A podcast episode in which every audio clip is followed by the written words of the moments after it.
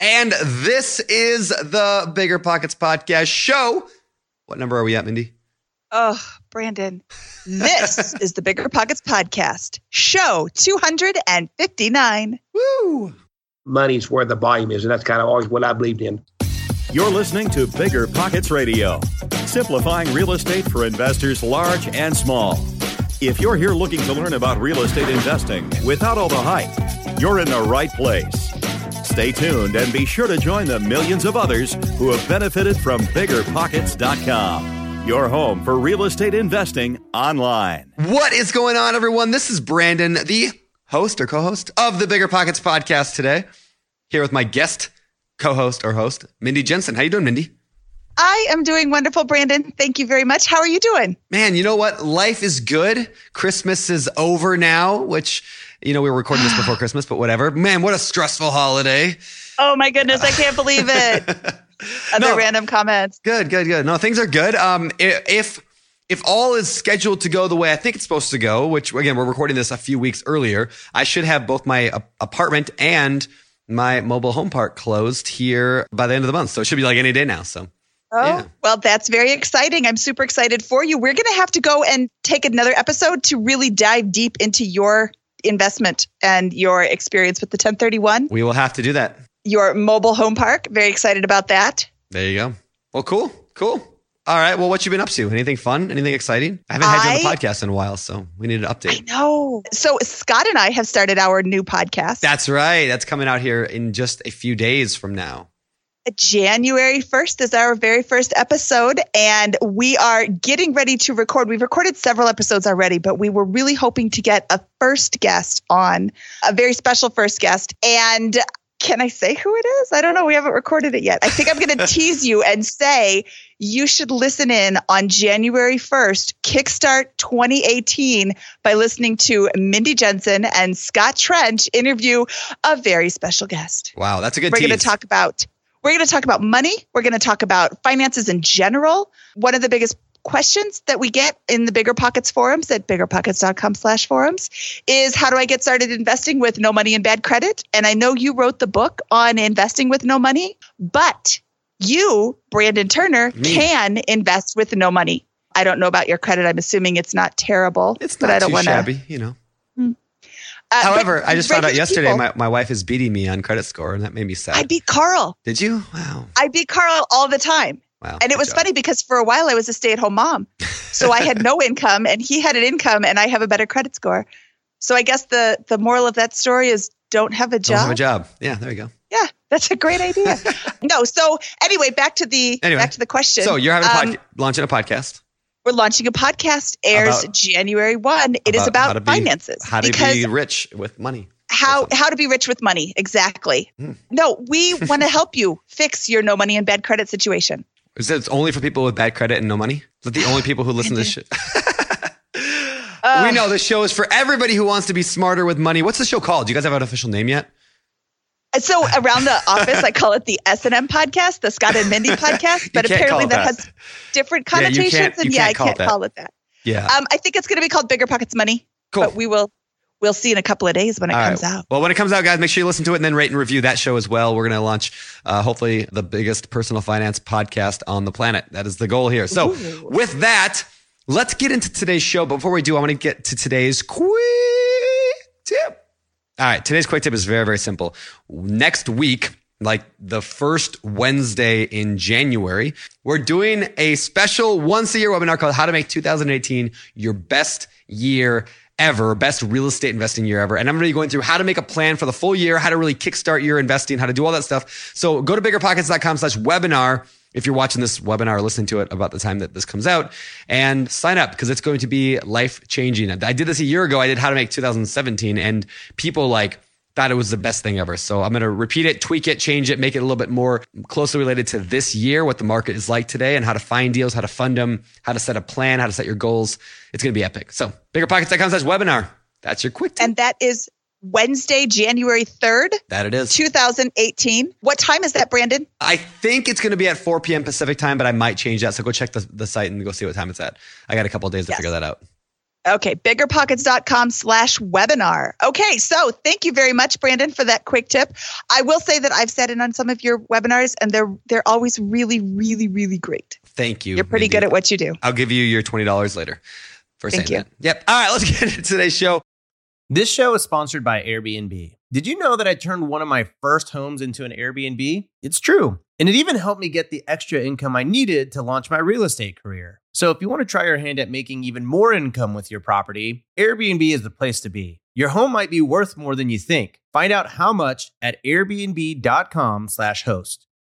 Passive income without the property headache? It's possible. There's a way to invest passively in real estate and get monthly income without any tenants, maintenance, or property management. The Wealthy have been doing this for years, and if you're an accredited or high net worth investor, you too can collect cash flow without the headaches that come from owning rentals. How? By investing in a private real estate fund with PPR Capital Management. PPR's co founder, Dave Van Horn, wrote the book on real estate note investing for BP. But he's not just investing in notes. Dave and his team also have an extensive background in commercial real estate. And with PPR Capital Management, they're strategically investing in both notes and commercial real estate nationwide. With over half a billion dollars in assets under management, PPR has provided individuals with a steady source of truly passive income since 2007 without ever missing a payment.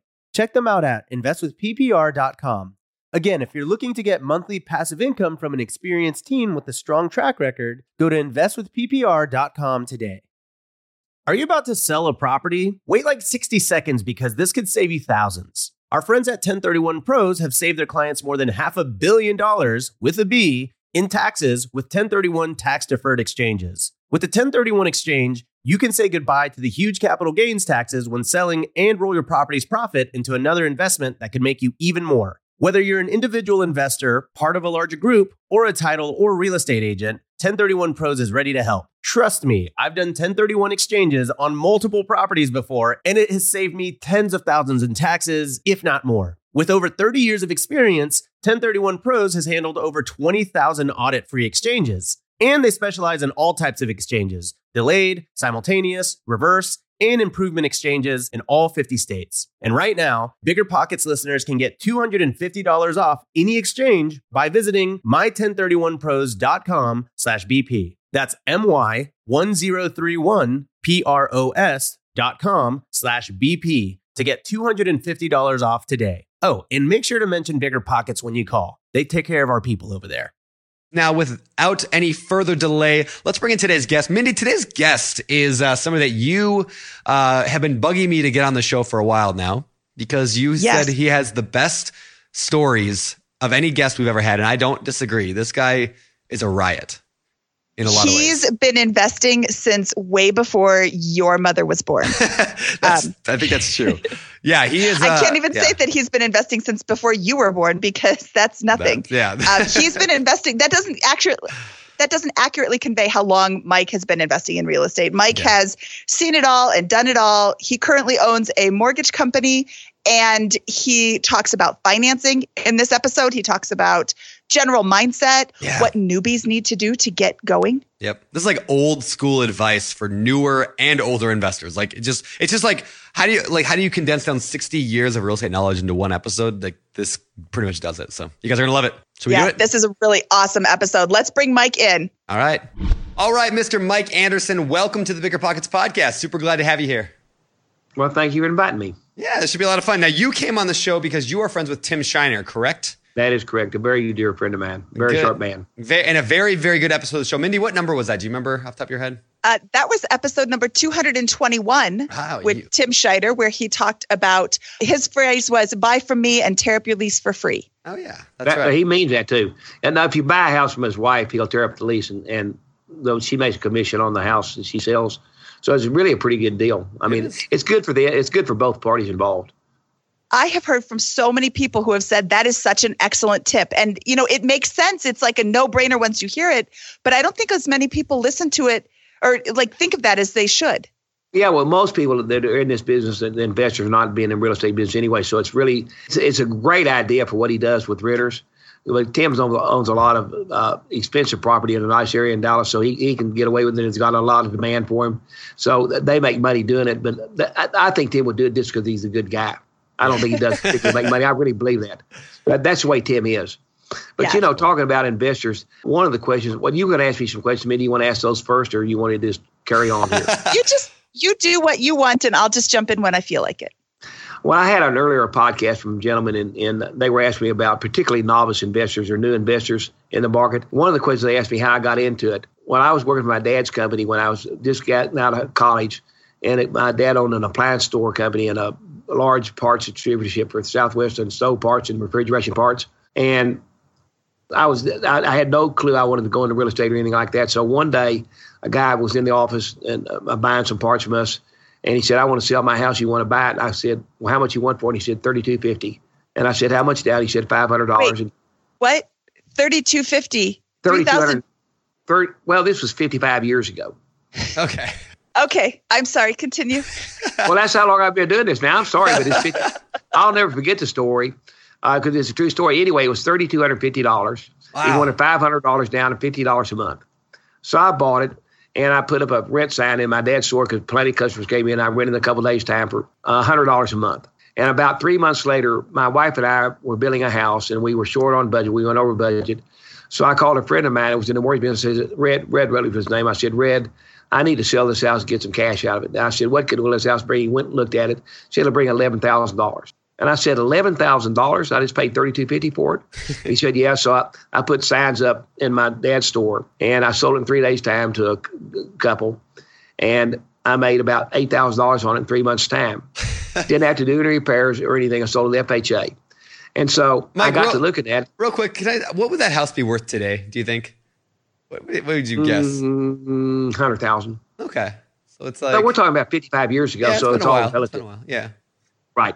So I told my dad, I said, you know, Dad, I just made eight thousand dollars in two or three months. I didn't do any any work on it. So I started buying and selling houses, two or three a month, and making, you know, pretty good money, fifteen thousand dollars a month, twelve thousand a month. And this was right after I was out of college. So I told my dad I was resigning. He said, No, you got to stay here six months because you you're a valuable part of the operation. So I stayed there six months, did real estate on the side. So I was buying and selling four or five houses a month, and I learned a lot from buying and selling houses.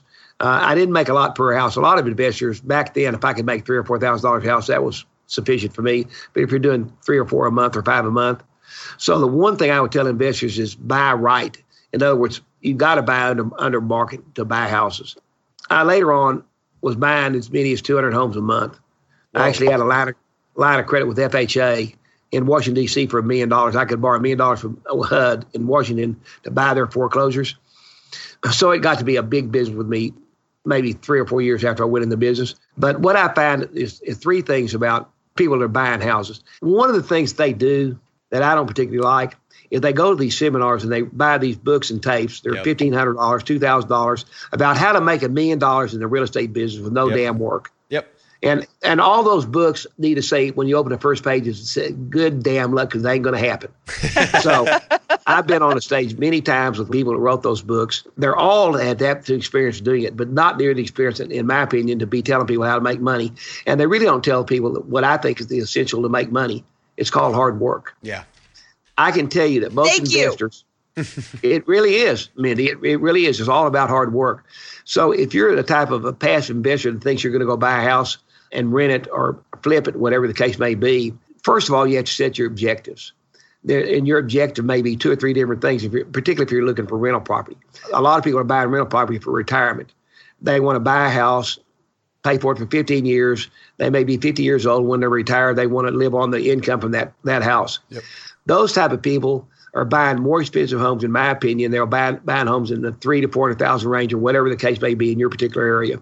And they're in generally better school districts. That's an important uh, thing for investors to look at. What school district it's in? Because school districts in the metroplex of Dallas, you can be two blocks away, the same house, and one be in one school district, it'll rent for thousand dollars more than the other one. It's not in as good a school district. So I think it's very important for people to look at school districts when they're buying rental property. But there's two basic differences in rental property. There's one that's called cash flow. That's this all you're buying is cash flow, and the other one's appreciation. So a guy that may be buying appreciation may have a job somewhere else, and it's a sideline for him. He's just looking for retirement.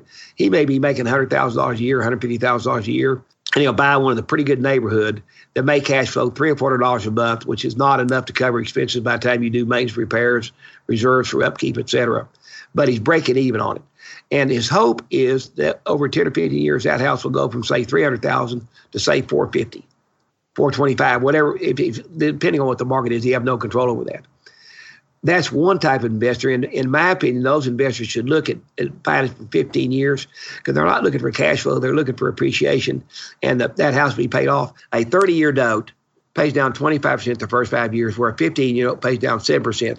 So if you're buying it as an investment tool to retire on, look at a 15 year note because the payments are about 15, 18% higher than a 30 year note, and the equity bill is so much better. The other side of that coin is buying for pure cash flow. And I can tell you this unequivocally that the least expensive home you can buy is going to cash flow better. For example, I'd rather have, if, if I were going for cash flow, I'd rather have three $100,000 homes than one $300,000 home because the three hundred thousand dollar home will rent for fifteen hundred a month, or a three hundred thousand dollar home may rent for twenty five hundred a month. So the cash flow is significantly different between a, a, more expensive home. The more expensive homes, the less cash flow you're going to get, a return on your dollar.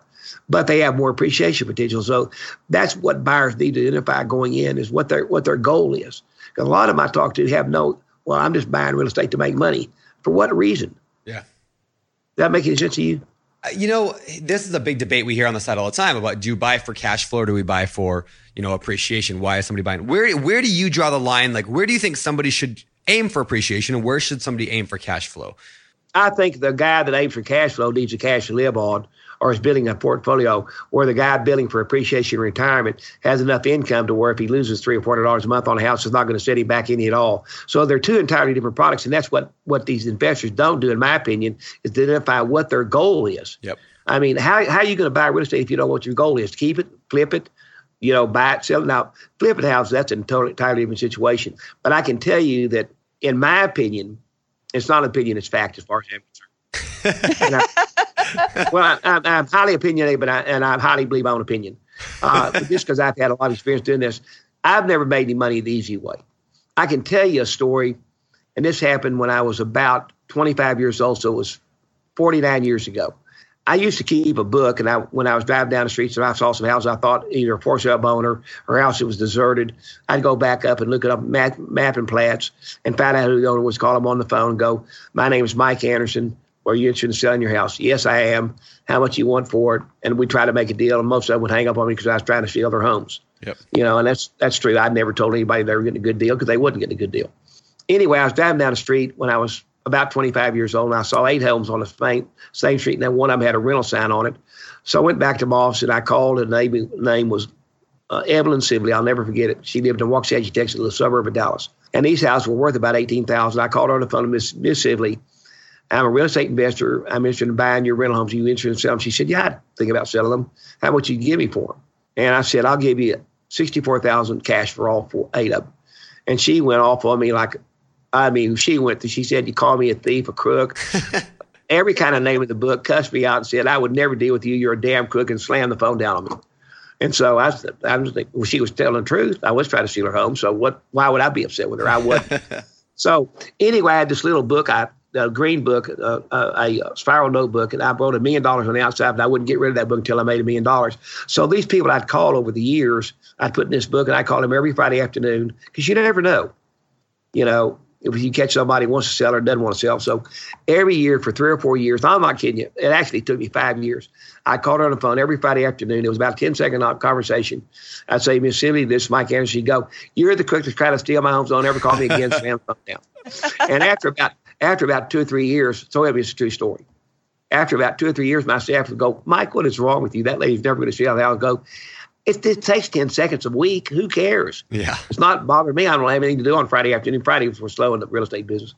So one Friday after five years, I called her on the phone and she was crying.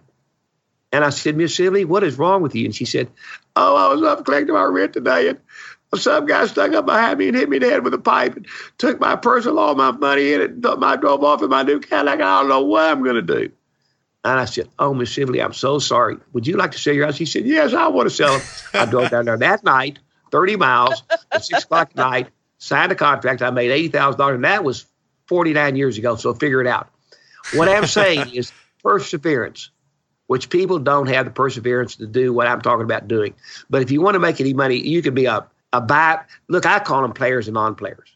You can be what I call a non-player, which is kind of play on the sidelines and never get in the game, or you can get in the game.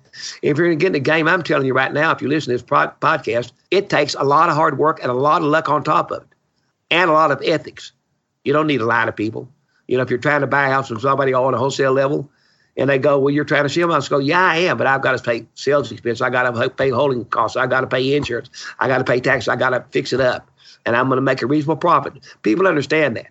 But if you tell somebody, "Oh, I'm paying retail for it," they know damn well you're not doing it. So why even that? I like that phrase. I need to make a reasonable profit. I mean, nobody's going to argue with that. That's what every business does. They, they really do. So, and these books that people read, I actually went to a big CBS, and that's when I was on stage with Robert Kiyosaki and some other well-known speakers from New York and other places. And most of these guys were selling their books and tapes and everything.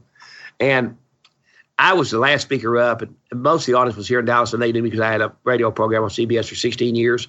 Oh, wow. So they really wanted to hear what I said. And when I got up there, I said, "Look, I wrote this book, and I'm telling you, for $1,750, it'll be the best book you've ever read in your life. It says how to make a million dollars in two weeks' time in the real estate business." And I could see all of them going, "Oh my God, he's going to try to sell us another book of tape." I go, "No." And I said, "Here's here's it's easy as hell to read." I opened up the book and it had one page in there. It said, "Good fucking luck," because it ain't going to happen. It ain't going to happen. So, I'm I'm not a big believer in, in buying those books and tapes because I think yep. you have to get down and and really dig in the dirt. It's kind of like going to war. Going to boot camps different. Going to war where they're shooting live bullets at you. So it, I'm just telling you, I, I, can't emphasize how much time it takes to, to, work on deals. And don't be scared to make offers. I know I wasn't ever scared about making an offer. I wouldn't. I didn't care if I insulted somebody. I didn't like to insult them, but generally speaking, investors can insult somebody. You know, I, I ask people this all the time. Newbies come up to me and they say, I can't find any deals. The first question I always ask them is, How many offers did you made last week? And what's the answer always? None. Because people are so afraid oh, to that, go and make an offer. I was going to talk about that. Yep. You know, find a realtor you can trust that, that knows the market, that sits not in for the commission. I've always, I work on the commission for the most part, and I've always told my, every loan officer works for me and everybody else, don't worry about commissions, worry about your customers. If you care about your cu- customers, commissions will take care of. So I, oh. I interview some some real estate agents and find out who got their act together, who knows what you're talking about, and in Texas, I don't know about the rest of the states, but you can make an offer on a house without even looking at it. So it wasn't uncommon for me to put an offer on a house I never looked at. I'd look through MLS and I'd look for houses that need repairs because a, a house in tip top shape is going to bring tip top dollar. Yep. And repairs didn't bother me. So that's one thing investors don't don't you want to look at houses been on the market for four or five months and haven't moved. The prices has gone down steadily on and, and the people are tired of showing it. They, they want to get their money out of it in a lot of cases. So make them an offer you know, and and my rule of thumb was if I couldn't buy it for 75% of market value, in other words, let's say a house is $100,000, I might pay 75000 for that house, and I would deduct my closing costs on it, which would be maybe 3%, and I'd also deduct the repairs. If I figured repairs were $12,000 on it, I'd deduct $15,000, so I'd take the the fifteen thousand dollars for repairs, the twenty five thousand off the top of it, and three thousand dollars closing costs. I'd make them an offer of sixty two thousand dollars. If they took it, fine. If they didn't, they may counter with sixty four thousand. Then you make up your mind. But don't get caught up in this trap. Well, I'm going to be getting this bidding war with somebody else. Make your mind up what you're going to pay for it. Don't go over that. So maybe. My- I was going to say, how many, how many, what, what do you think percentage wise you get rejected? Like over your, your years, like, do you think you lose, you know, you lose half, three quarters, 90%? How many no, rejections? I'd say 75 to 80%. Okay. Yeah. Okay. But, but I'm but jumping in th- here. Okay. I got a, I got like 19 things to say because you just keep talking. I'm like, wait, wait, wait. I got a question about this too. I told you about that. Didn't you I did. warn you? You said you liked the money. You did. Take a breath. Sit back. Okay. So I want to say you had uh oh call them every Friday. I'm looking. My notes got all womped up because I made a note someplace else. You said call them every Friday. You got your little book. We call that driving for dollars when you drive around and you see houses you want. Dialing for dollars. Well, first you have to drive for them or walk for them, and then you come home and you look up where they are. You called them every Friday. I am in the Bigger Pockets forums all day, every day, and I see people all the time. Oh, how often should I send a letter? I sent one once. Yeah. Okay. And you got a 0% response. That's because you're not being consistent. When somebody gets ready to sell, Evelyn got ready to sell to you. You called her right when she was ready to sell. I called her at the moment when she needed to sell. Absolutely. Yeah. So you, But- that's but not going to happen if you do it every six months. The, the point of the matter, it didn't take any time. Yeah. I mean, it took me, you know, 15, 20 seconds. And, and let me say something else. This is one of my pet peeves. I am so damn tired of people thinking that that iPhones, I don't even have an iPhone, nor do I want one. I don't tech. I don't need to tech. I don't, you see a computer on my desk? I don't have one. I don't use a computer. I have three assistants that, that send out texts for me occasionally, maybe once or twice a day. I do probably eight or 10 emails a day, but I pick up my phone and call people on the phone. It's not, it doesn't cause cancer to call people on the phone. But it's scary, You know? Mike. It's scary. I'm a, I'm a millennial Oh, and I can't they're handle it. What if I- they say no? I can't tell you what to do. So what? I mean, What if they say no? What if they don't like my offer, Mike? well, I, I say I'm find another person that likes my offer. You'll find them. I mean, you know, when you talk about how many offers I made on houses, it really, when you think about offering maybe 100 contracts a month, and you need to look at the house and what it takes, what my secretary five minutes to type up a contract and send it out. It's got a, a, a, a option period in there where I can back out of it anytime in 15 days. And Yeah. if I gotta happen to get one, because I wasn't going to waste my time. Let me tell you, time is of the essence to me. Always has been, always will be. I'm not going to waste my time driving out to somebody that I got a five percent chance of buying it. Yep. I'd rather shoot them an offer at my price. And if they accept the offer, then I'll get off my butt and go out there and look at it and, and do a takeoff on it. And if I don't like the house, I just back out of the contract and lose my option fee of 100 bucks or 200 dollars. But I don't waste a lot of time doing it. And it's a numbers game. It's like why why do you take a uh, shotgun when you're going bird hunting Yeah.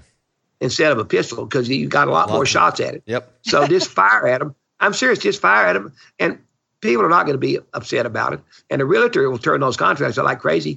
And particularly if you're buying a few houses, he may cut you a deal on pay part of your closing cost or maybe cut the commission if he's doing any volume with you. But even then, the realtor's not overpaid. I can tell you that. In my opinion, most of them aren't. They work hard, and for them to make three percent, particularly on on what depending on what product you have, they deserve. it. But any any break you can get to save you money, that's money in your pocket.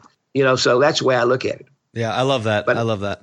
You know, I like Yeah, I I like, like the. I like the mentality that you come at this, and because you know I, I teach this online class every week to people, and my message is almost always the exact same. It's like your job as an investor is not to go out and convince every single person to sell you a house. Your job is to simply follow a process. That is, you get leads.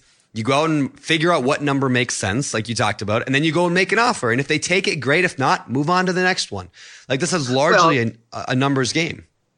in, in today's market, you should be able to, as an investor, to make ten thousand dollars on a house. That's after everything's said and done. On a flip, when or you you're really talking as a rental.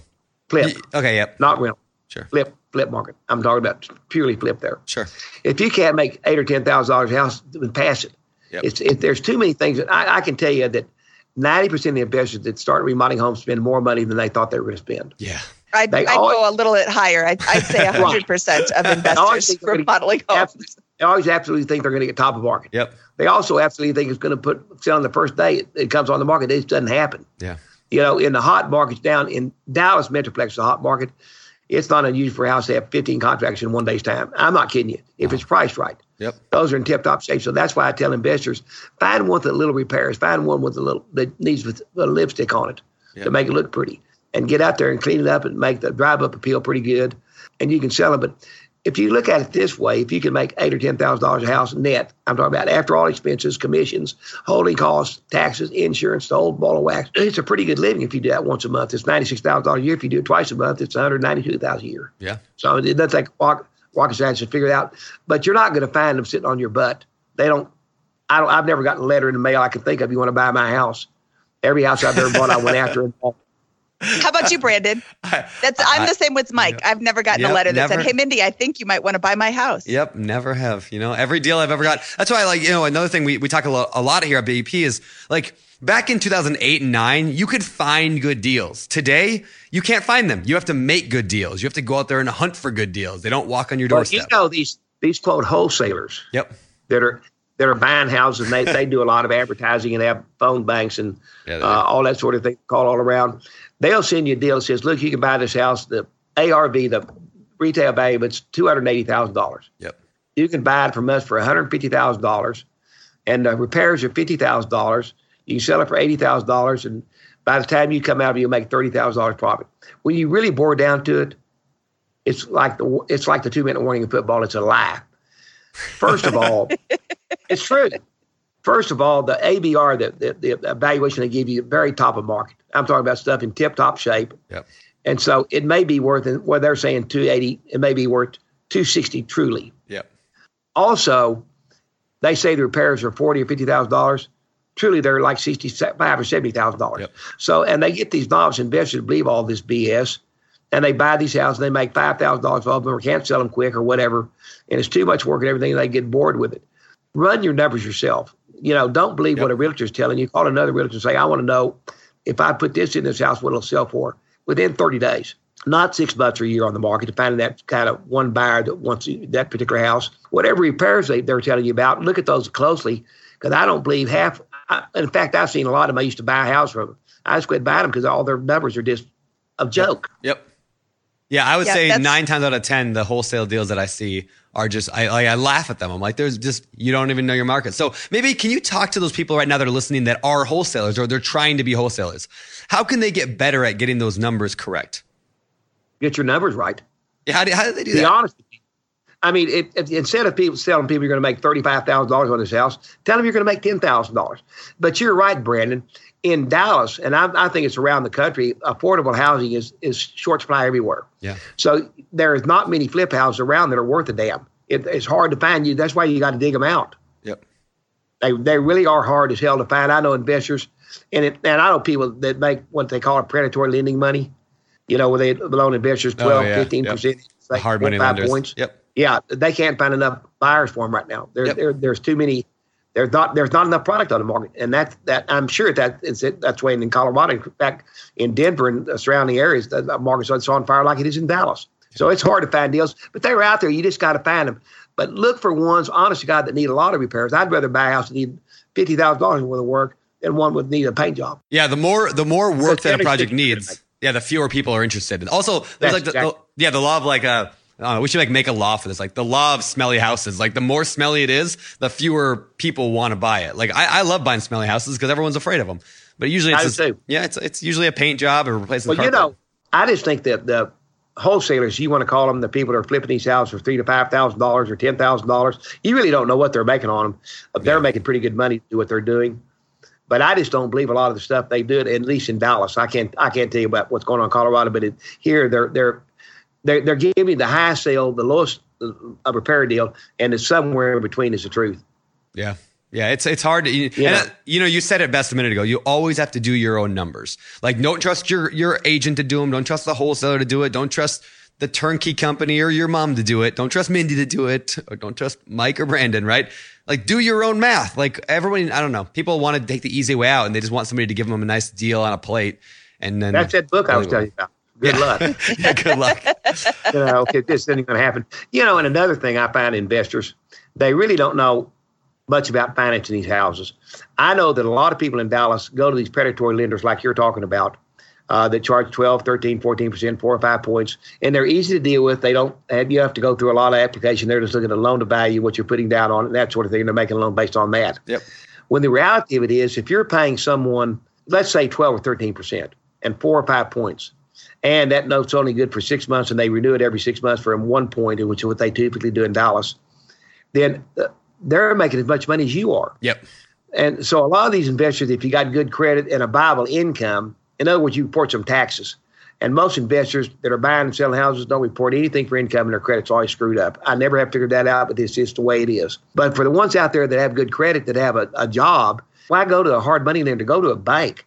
I mean, go to a local bank. You can borrow money for 15, 20% down at, at maybe rate a five and a half percent with one point. Why would you pay somebody like that? Because you're just damn lazy, I guess. I don't know why that is. We, But I we- do. A, I'm serious, and and they're intimidated by going to a bank for whatever reason. I'm not at all. Uh, I can tell you that that I have substantial lines of credit to do real estate loans, a lot, yeah. and I'm, I'm constantly looking at new banks. And I don't deal with the major banks. I don't deal with the Bank of America, Wells Fargo, Chase, any of the big ones. Not because I don't like them. I think they're great banks. I have no problem with them. But you're just a name and number there. Yep. And a small local bank is, is generally got is wanting to more uh, invest more in the community. They're more personalized. So go to a, a bank And you'd be surprised when one bank tells you no, that doesn't mean another bank's going to tell you no. Because banks have what they call buckets. For example, if you go to a local bank in Denver, let's say, and they may have 20% of their total assets in spec homes, build jobs, another 20% in business loans, another 20% in car loans, another 20% in home improvement loans. Well, the government doesn't want you to have your bucket all filled with a certain type of loan. They think there's too much risk. So Bank A may have their bucket full of real estate loans and they don't want to make them, so they say, We're not doing that right now. Bank B may not have their bucket full, so don't give up. It's just it's just constant follow up, communication, yeah. picking up the phone, going to see them personally. Emailing is fine and dandy, but I don't do it. I trust me, if I needed money today, there's probably 25 new banks within two miles of my office right now. You know what I'd do if I if I couldn't find a bank to make me a loan? I'd go to all 25 of those damn one of them, and I guarantee it, I walk out with two or three of them saying, I want to make you a loan. Yep. I promise you that would happen. You know, I, we get so, that we get that uh, pattern on the podcast here all the time. We've been doing 250 of these shows now, over over 250 of them, and I probably heard that like dozens of times about if your bank turns you down, just go to the next one and then go to the next one, and that like ever like it works. Like it, it clearly works. It's just people are like, no, the bank it really no. does. Yeah, and I'm not I'm not bragging. I've got pretty strong financial savings and good income and good credit, and I don't go to banks and try to borrow money if, if I think it's a bad deal. Yeah. But they may think it's a bad deal for whatever reason. They may they may. I mean, I had banks turn down loan because they made a loan on the street 19 years ago and it went in bankruptcy. A house. I go, what the hell does that have to do with today? Well, I remember. I go, okay, never. I'm out of here. You know, I'm just saying that that don't give up. It, it's that same thing I was talking about perseverance and going after something you want. And if you want it bad enough, you know, I don't care if five banks tell me no. The first five banks I go into, I'm not giving up. I, I will say this: if I wanted the job today, I'd go down there and talk to him in person. I, you know, the first thing I'd say, I need your help. I want I want this job. I'll work my butt off. I'm honest. I'll be your hardest worker. In fact, I'll work here for free for a week if you'll hire me and give me a shot. Now, how many people think aren't going to take off on that? Instead of coming in, oh, I sit a resume. And if you ever read a resume, if you ever seen a resume say I'm a turd, I'm not going to work hard, I'm going to screw you over. They all say the same thing. I'm no. the greatest thing. It's a joke. It's That's how joke. Scott got his job here, Brandon. Scott just, he was. Yep. Wrote, I'm a big turd right on the. No, no, no, no, no, no. You know, give give me an educated worker, but give me a worker over education. I'll take a worker every time over somebody's got an education doesn't want to work. Well, Mike, I'm guessing you've hands down. You've probably hired a lot of people in your day. I'm assuming, like over the over the last you know whatever fifty some years of investing. Do you have any? do you have any tips on? How, I mean, how do you find that good person? How do you, like this is something I struggle with? Is how do I find? I mean, everyone Luck. sounds good, right? Luck, yeah. well, you know, let's talk about Cody, one of my assistants who's doing real well. He came to work with me five years ago, and one of the things I looked at when he came here because he, he went to work for ten dollars an hour, and trust me, he's making lots of money right now. Just bought a four hundred thousand dollar home, about to get married, great life, money in the bank, good credit, a good kid. But one thing Cody likes is to make money, and he doesn't mind working for it. You know, so I look for that trade. But the one trade I look at when I, if I'm, if I'm looking at a, a college graduate, they work through college? Did they have a damn part-time job, or they just go to school and not, never work a day in their life? So I would prefer somebody that went to a less expensive college that actually had to work and knows what work is all about than hire somebody with a degree that never never has a clue what work's all about. I've never heard that in my life, but I love that. I love that tip. I really love that. Yeah. You know, the world's richest guy told me one time, a guy named W.L. Moody out of Galveston. He and a guy named J. Paul Getty were rich guys, and he wanted me to go to work for his insurance company. I wouldn't do it. I said, I want to do my own deal. Plus, I didn't believe in insurance. And he said, What do you want to do? I said, I want to own my own business. So I, for the for something like 65 years, I've owned my own business or run my own company. I couldn't work for anybody. They'd fire me in a New York minute. they would. I go, what do you mean we can't buy a computer? We need a computer. Well, we need to send it up for acquisition. We're going to take bids on it, and we'll get you a computer in three or four weeks. I go, y'all are nuts. Yep. Nuts. You know, so I believe in moving and moving swiftly and and, and taking uh, action. I think you should hire smart, but you should. If an employee's not working for you, get rid of them quick. Yeah. You know, I mean, Brandon, come on, y'all know, and, and Mindy, you don't know in two weeks' time if they're going to work out or not. You just know it. Yeah, that's true. If they're, they're not, if they're not working out, just let them go and say, look, you, we think you're better off somewhere else. You're just not a fit for us. I thank you for coming to work for us, but we didn't need a split company. And let them Brandon? Go. Brandon, Yes- yes, after Mindy. this show, we're going to have to have a talk. We're gonna have a conversation. Okay, good. It's common sense. No, but the world's richest guy told me there's three things about that you had that make a success. He would never hire a good loser. He would never hire somebody that didn't believe in God. He would never ha- hire anybody that didn't have a big sex drive. And I'll explain those. three- Oh, that that came out of nowhere. Okay, let's hear it. Let's hear it. I'm talking about the world's richest guy. And I said, explain to me what every one of me He said, Mike, if you ever deal with a, a loser that doesn't mind losing, he's a loser, don't hire him, particularly in executive position. Makes and he sense. said, if you don't believe in God, he said, it doesn't have to be the God you believe in. It has to be some superior being of some sort. It could be the sun, the moon, it could be the earth, it could be any kind of God. But people have to find something to fall back on in times of peril. I mean, the first thing people say when they're about to have a car wreck is thank God. You know, they need to believe in something bigger than themselves. And the third thing is sex drive. And he said, I'm not talking about going out chasing women. Just have that drive to achieve and get what you want ahead. And he said, I call it sex drive. And he was the world's richest guy on the corporation when he died. So, he can call it what he wants. yeah. I mean, he couldn't talk me into coming work for his company because I didn't like, I, I didn't like the, what they were doing. Although that, it was a legitimate business. I don't mean it that way. I just, I just didn't see myself selling insurance. What'd you say that guy's I name want- was? What was it? Paul- Moody. Okay. Moody. J- Moody Foundation is bigger than the Ford Foundation, the Ford Motor Company Foundation, Crazy. Moody's. ODY. Okay. Crazy. All right, so let, let's let's re kind of sum up where we're at so far. So, can you give me like a because we usually do the beginning of the show, but we just kind of skipped over it. Like, what do you do in real estate today? I mean, like, what what have you done the last sixty years? I mean, you've done a lot, but can you give a broad overview of the last sixty years of your real estate? I can't answer that question. I don't know what I do. I just, I just I get swallowed. Some of it sticks. Now I'll tell you what I do in a minute. But one last thing I'm going to say about Sure. financing for Please. investors: go to a local bank rather than hard money lender. You may have to go to hard money lender until you get a track record.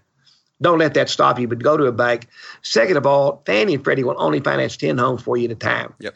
And they count your homestead as one of them. They count a duplex as two units and a fourplex as four units. And so any one investor we sell off notes to is not going to take more than three or four rental properties from one, one customer. So you may have to find two or three mortgage companies to you're up to 10.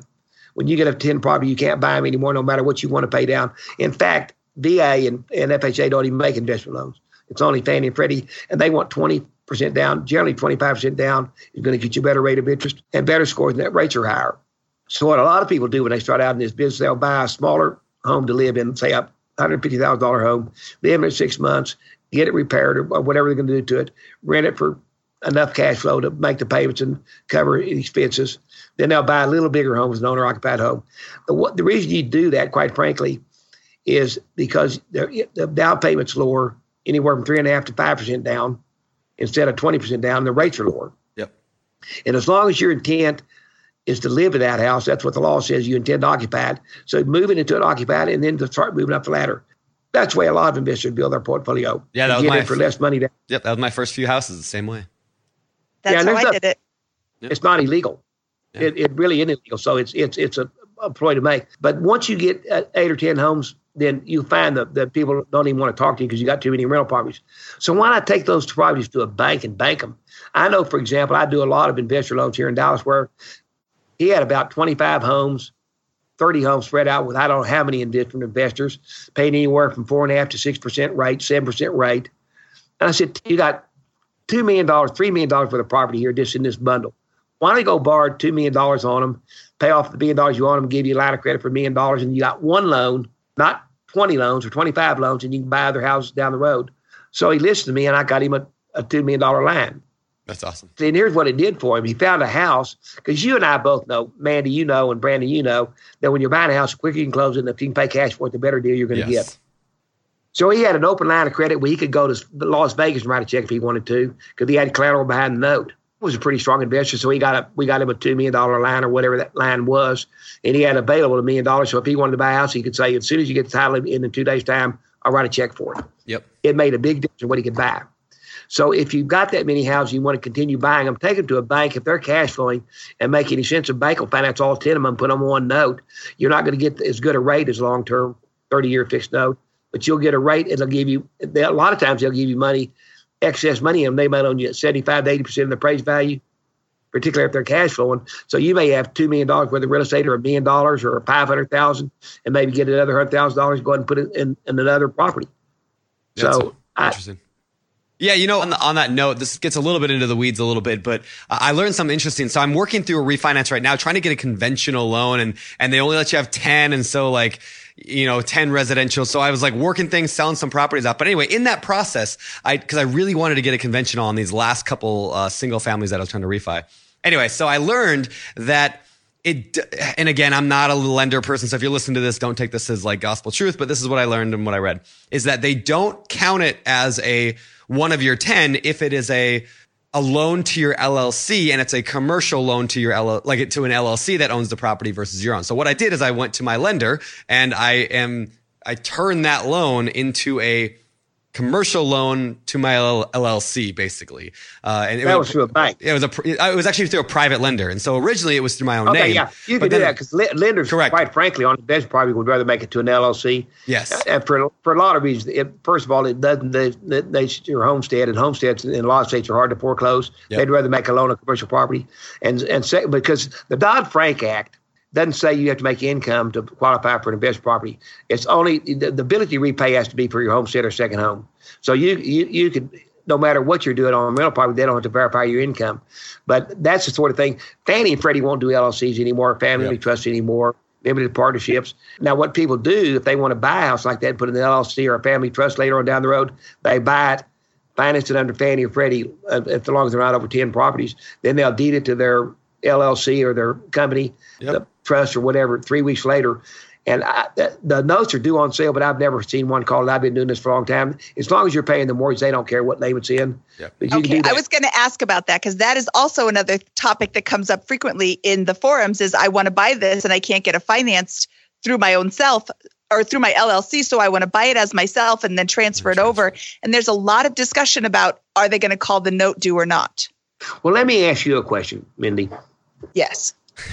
Let's say the speed limit in your area is 35 miles an hour. Yes, I would never ever go above the speed limit, Mike. I know that, but if you were going 30, 35.1, what's what's a possibility of you getting a ticket and going to jail? Probably zero percent. There you have. Well, if they pull me over. Because all these notes, well, no, they're not going to do that. Seriously, all these notes. I don't know. Have you seen Mindy's car? It's they, they, the notes will say if you transfer a title, yep. the notes due in full. However, I've been doing this for 35 years and I've never seen it happen. The lenders don't give a damn. It, it's a big misnomer. A lot of people say they just want to foreclose that to make the money. That's BS.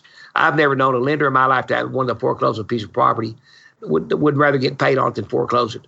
You know, so the chances of them ever saying anything if you transferred it to LLC all right, is almost nil that, that they're going to say anything. If they do, just write and say, look, it's in my family trust. I'm on the note. I'm personally liable on the note and I don't think I I I think it's risk free.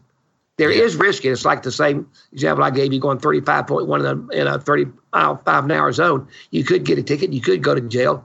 But the odds of that happening are one in a trillion. I don't know what they are. Yeah. That's what I you know, yeah, I've heard, I've only heard of one investor ever, and it was on a larger multifamily where he deeded it something, uh, you tra- transferred it something different. He got a letter from the bank, and he just went and transferred it back, and they were like, okay, no problem. Like, but it was like a bigger transaction that they, I think they wanted him to like force him to refinance with them or something. Anyway, that was the only time I've ever heard of it. But I do that. I transfer my properties and again, I'm not giving legal or tax advice here, but I typically will buy no, my personal name, yep, and I will then transfer it into my LLC. Well, technically, technically, you're not supposed to do it, but technically, you're not supposed to go 35 exactly, yep. So, so what I, the hell? Yep, I, I do it, and, and I also. I, let me put it this way: I take the risk. I do I've too. well, so I okay. take the risk. I also make sure that I have equity. Like I always look at it this way: if if ever the worst thing happened and the bank did freak out about it, I've got equity in every property that I buy because I like to buy good deals. I buy fixer uppers, just like you mentioned earlier, so that if ever the worst case scenario happened and the bank freaked out about it. And you know, at least I can fall back on okay, well, I could sell it if I had to, or refinance it, or go to a private lender, or go to a hard money lender, or go to a credit, you know, line. I've got options. You know, equity gives you options see, and, and that's another thing that has to be about mortgage companies. Most mortgage companies don't have all the outlets, and they're they're, they're hard to find. Yeah. But unless you fit in a in a little box, they don't want to screw with it. If, you know, if you don't, your credit score is not so and so, if the LTV is not so and so, and I'm saying there's a seat for every butt. You know, so there there are insurance companies that carry those notes. There are all kind of companies that carry those notes. The rates may be a little higher. They may be six and a half percent as versus four and a half or five percent. But you know, it all depends on what you're trying to do. I I, I would always tell your your people out there listening to this podcast to get the best rate with the least amount of cost you can. But if that doesn't work, go to Plan B. It may not be the best rate, but at least you're getting in a property that you wouldn't otherwise have unless you go to alternative financing. Yeah. Yeah. That's know, why I think that you need to have a mortgage company, any mortgage company that has more than one outlet for product. You know, ask your loan officer, you, can you go to a bank if I can't get this done? Can you make a loan to an LLC if I can't get this done? Do you sell off paper to insurance companies? If not, they can call me on the phone. I'll tell you, insurance companies buy stuff nationwide at, at a reasonable rate. Yep.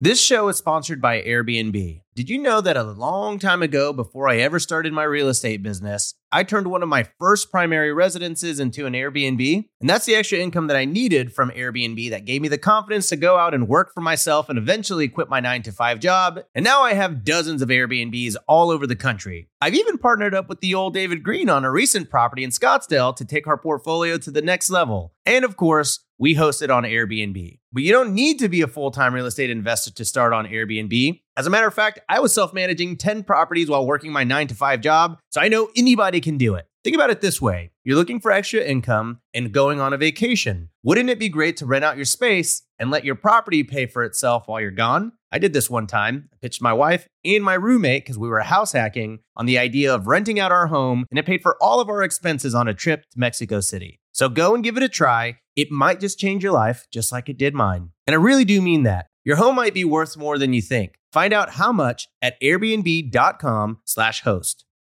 Finding rental property insurance has been a headache for the past few years. You know the feeling. You're scrambling, calling 20 different insurance agencies in a dozen different cities, struggling to protect your portfolio at the right cost. But I'm going to tell you a little secret that'll change everything. Veteran investors don't go through the everyday insurance companies. They just use NREIG. NREIG, that's N R E I G, provides insurance solely for real estate investors. They've built the largest insurance program in the country for residential tenant occupied, vacant, and renovation properties. The best part? You can put all your properties on one insurance schedule and one monthly bill. And you can add, change, or remove properties without having to cancel one policy and purchase another. They insure properties from single family rentals up to 20 unit multifamily dwellings, vacation rentals, mobile homes, condos, and more. Trade catchy jingles for cash flow with insurance made for investors. Visit nreig.com slash bppod to request a proposal. N-R-E-I-G dot com slash bppod. Want to dive deep into commercial real estate, entrepreneurship, leadership, and the economy? Tune into the Walker Webcast, hosted by the CEO of Walker and Dunlop, one of the largest commercial real estate finance and advisory services firms in the nation. As an unparalleled leader in commercial real estate, CEO Willie Walker frequently appears as an expert on major platforms like CNBC and the New York Times. He's even been on the Bigger Pockets podcast network too. On the Walker webcast, you'll hear from guests like A-Rod, renowned economist Dr. Peter Linneman, and experts from Walker and Dunlop's capital markets, research, and investment sales groups. So fire up the Walker webcast on your favorite podcast app or join live on Wednesdays to see Willie interact with his guests. Plus, you can always catch the replay on demand afterward. Stay ahead of the curve with insights for life from the Walker webcast. Learn more and subscribe to the Walker webcast at walkerdunlop.com slash pockets. And be sure to follow Walker and Dunlop on all your favorite social media channels too. That's walkerdunlop.com slash pockets. So do you did you Mike did you own, you own a mortgage company or do own a mortgage company correct? Is that what I do? Okay. So you do the mortgages. You also did real estate investing. At one point, didn't you say earlier you were buying like two, you were up to like 200 houses a month or something crazy like that? Yeah, but that that would you couldn't replicate that today. That's sure. because back then the homes I bought average cost was eight thousand dollars. The average value was sixteen or seventeen thousand dollars. The average repairs were paint and carpet and uh, HUD was big back on Venetian blinds back then and, gu- and gutters. so you could actually repair a house like that. There wasn't any big sheetrock damage or kitchen damage or that sort of thing. And that was actually before built-ins, though there wasn't any appliances to be replaced. You could repair a house like that for, in, in actually two or three days. They're about 12, 1300 square feet. And FHA would take anybody who wanted to buy them. They were all for FHA foreclosures. So they had a deal where you could be in them for $100 down. So when I first started buying those houses, I'll tell you another story that's kind of interesting. Sure. I'd been buying and selling maybe five, six houses a month. And HUD came out with a program called PPOP, Public Program Package Offering, all over the country. And they put anywhere from 10 to 15 houses in the same area together. And they had a minimum bid you could bid on these properties. And let's say the minimum bid was eighty thousand dollars for ten properties, then you bid the minimum bid at a public auction, and anything you bid over those values, you had to put up in cash. So in other words, if a package was eighty thousand dollars and you bid eighty five thousand, you had to take a, a, cashier's check the next day to HUD for five thousand dollars for what you bid over. They'd carry the notes up to hundred thousand dollars for six months with no interest. Wow. And you had to do repairs out of pocket. So the average repairs on these houses was about two thousand dollars. HUD would let you make five percent commission.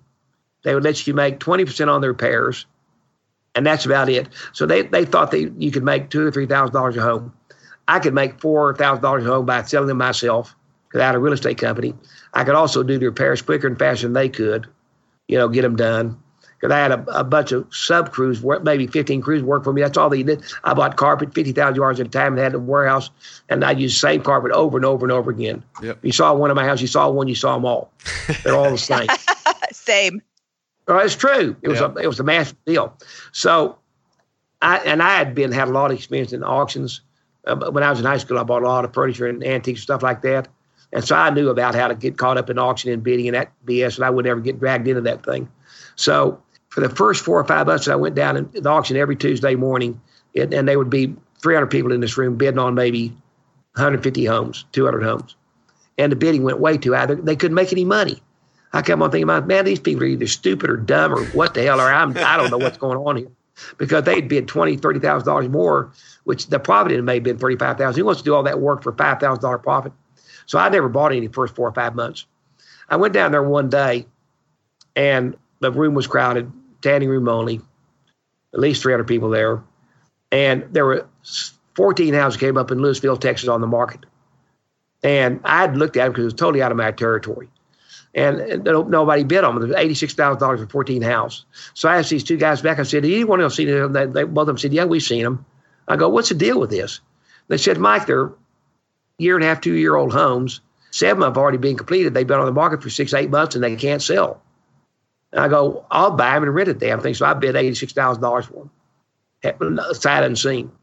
So after the auction, a guy named Jim Cox, I don't this too late for y'all, but it's kind of a funny story, a true story after the auction was over, Jim Cox was the property disposition manager for uh, the Metroplex. And he said, Mr. Sanchez wants to see you upstairs. I said, Who the hell is Mr. Sanchez? He said, He's a de- deputy director of eight states for HUD. He wants to talk to you about those houses you just bought. So I go upstairs, Mr. Sanchez, and he's standing there. He's a very nice Hispanic guy, had his act together, quite frankly. And he had two these two big deputies who looked like they were football players standing by him. And he said, Son, did you look at these houses? And I was about 22 years old, and he was probably about 50 at the time. I said, No, sir. And he said, Do you know what you bought? And I said, No, sir. And he said, We're going to let you out of the bid because you don't know what you're doing. And I said, Well, tell me why I don't know what I'm doing. He said, You bought 14 houses, seven of them have been on the market for six, eight months. We've totally repaired them. We've offered 10% commission and no down payment. We can't sell them because right around the corner, three blocks away, they're building brand new homes that are 245S homes, and they have a dishwasher where yours didn't have a dishwasher. Your three bedrooms got one bath. Those bed, three bedrooms got a bath and a half. Your four bedrooms got one bath. They've got two full baths, and they're brand new. They can pay them for half what you're for half the interest we subsidize interest, so you can't sell them. We put them together for the builder buy back, or mad as if the builder didn't come and buy them. So he so said, they, "So we're gonna let you out." That's awesome. They actually like let you out of it. I didn't want out. You wanted them anyway. I bought them. Really? No, I did. So I drove up there that afternoon and fortunately, it, it, it, was off a major thoroughfare, a highway, 35 North. And I, so you pull off the highway on Main Street and you drive by all these huge signs and flags and you go in these 17, 18,000 homes. They look like mansions. All the furniture's undersized. They got mirrors on the walls, doors taken off, $80,000 worth of landscape on each house. And they look like, honest to God, these houses look like million dollar homes. I mean, they were really well done by the builder.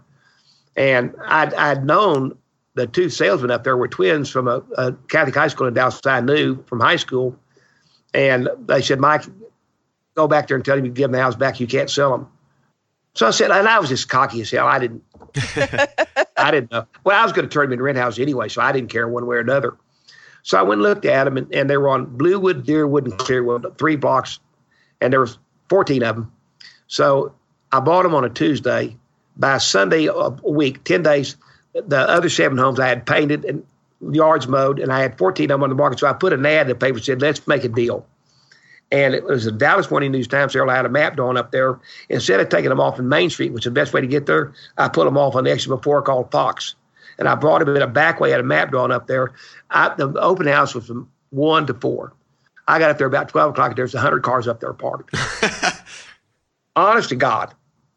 And so I said, let me open these houses up. I had little flyers for all of them. And uh, so I opened up these houses, sold 13 of them in an hour on that Sunday afternoon. and half of my sold VA. So I go back to FHA. They want all these contracts turned in to FHA. So they thought it was a scam. Jim Cox called me on the phone and said, Listen, you bought these houses 10 days ago. We couldn't sell them. You sold 13 of them in a week. What's the deal here? I go, I sold them. And he said, We're going to check all this stuff out because we don't believe this. So a couple of days later, passed, he called me on the phone and said, Mike, we checked all these people out and they're all buyers. And so Mr. Sanchez wants you to meet him. I go, I don't want to talk to you. They said, Look, he wants to know what he just wants to deal with, meet with you. So he said he wants you to come down at five o'clock, and he always drank cognac in the afternoon after work, never in, work. So he was sitting there having a con, con, cognac with his two deputies, and he said, "Mike, we want to know how you sold those because we we just can't believe you did that." And I said, "I'm not going to tell you because I didn't I, I didn't know what he thought. I didn't know if, if he thought it was deceitful, be a map up there and not taking him in the main way, taking him in the back area. I didn't know what he'd think. So he just kept on hammering me away, going, "Look, it's cool. We just want to know how you did it." And I finally said he had a, a blackboard in his office. I'm trying to do it out of blackboard. He said, "My God, that's ingenious." He said, "I'll get back in a couple days' time." And so instead of them thinking I was shady or something, I didn't know what they think. I was a kid, you know. So a couple days later, he called me and said, "I want you to come talk to me again." So he said, "I called Washington Bike, and we're going to make you a million dollar loan to buy homes from HUD. We're so impressed with you. No interest, six months time. You can buy all you want up to a million dollars, which at that time was probably." 300 homes, 8,000 apiece, figured out. I don't know. Wow. And That's I sold crazy. these houses like hotcakes.